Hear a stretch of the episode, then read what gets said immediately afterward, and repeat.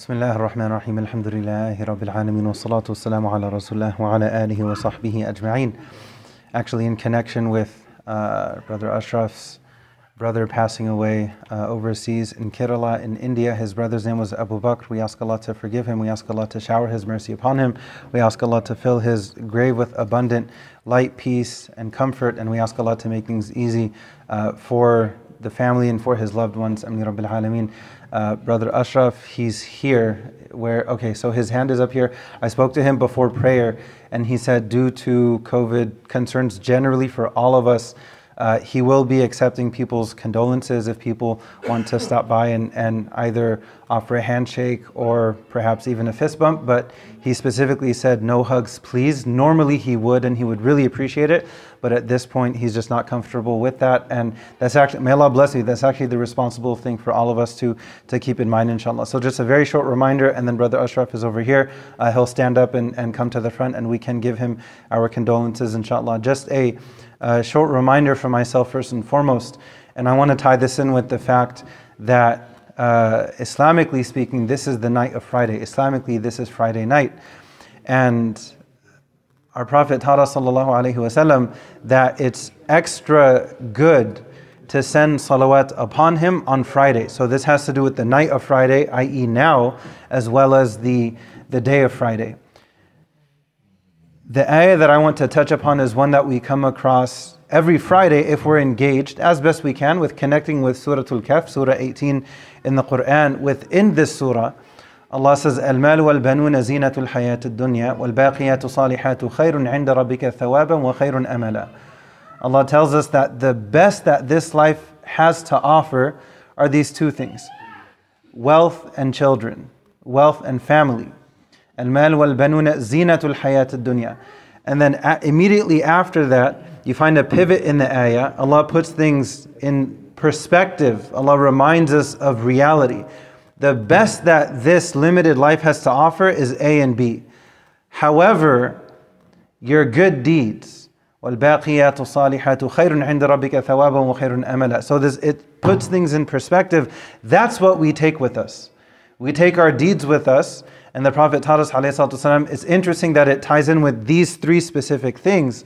The Prophet taught us that when, when, uh, when the believer is buried, when the person is buried, you take your deeds with you, but you leave behind any wealth that you had and you, and you leave behind your family. المال والبنون زينة الحياة الدنيا You can't take it with you.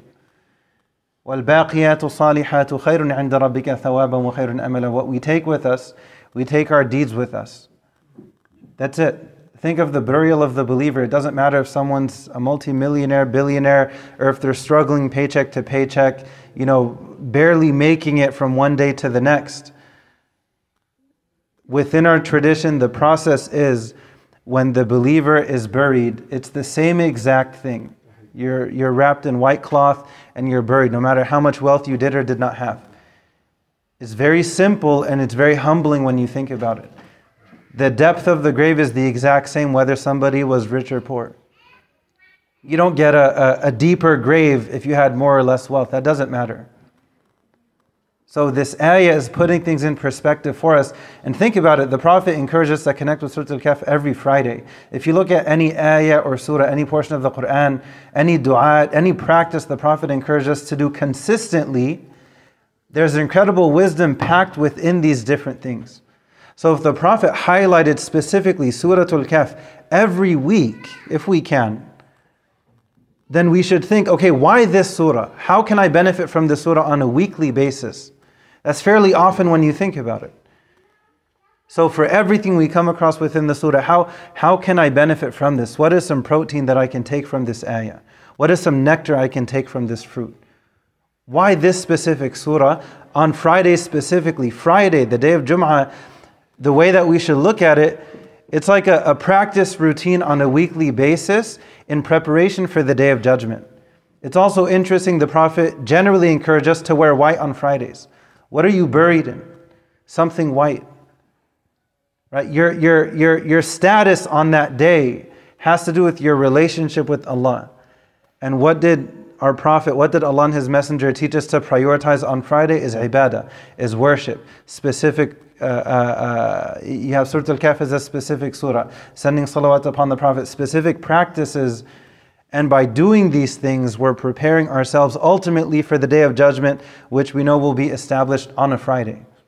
So we ask Allah to guide us and forgive us. We ask Allah to shower His mercy upon the, the brother who passed away. We ask Allah to forgive all of our mistakes. We can't wait until tomorrow for tawbah.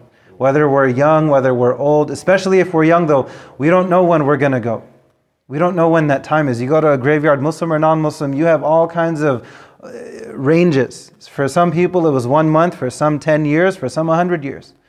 We have no idea. There's no such thing as trespassing for the angel of death. We ask Allah to help us to prepare for meeting Allah before we meet Allah. And we ask Allah that when, when our souls leave our bodies, they leave smoothly and easily. And we ask Allah to gather all of us in Firdaus Ameen Rabbil Alameen. Wa akhiru da'wa alhamdulillahi Rabbil Alameen. Brother Ashraf, if you can come to the front, then we can give our condolences, inshallah. Jazakumullah khair.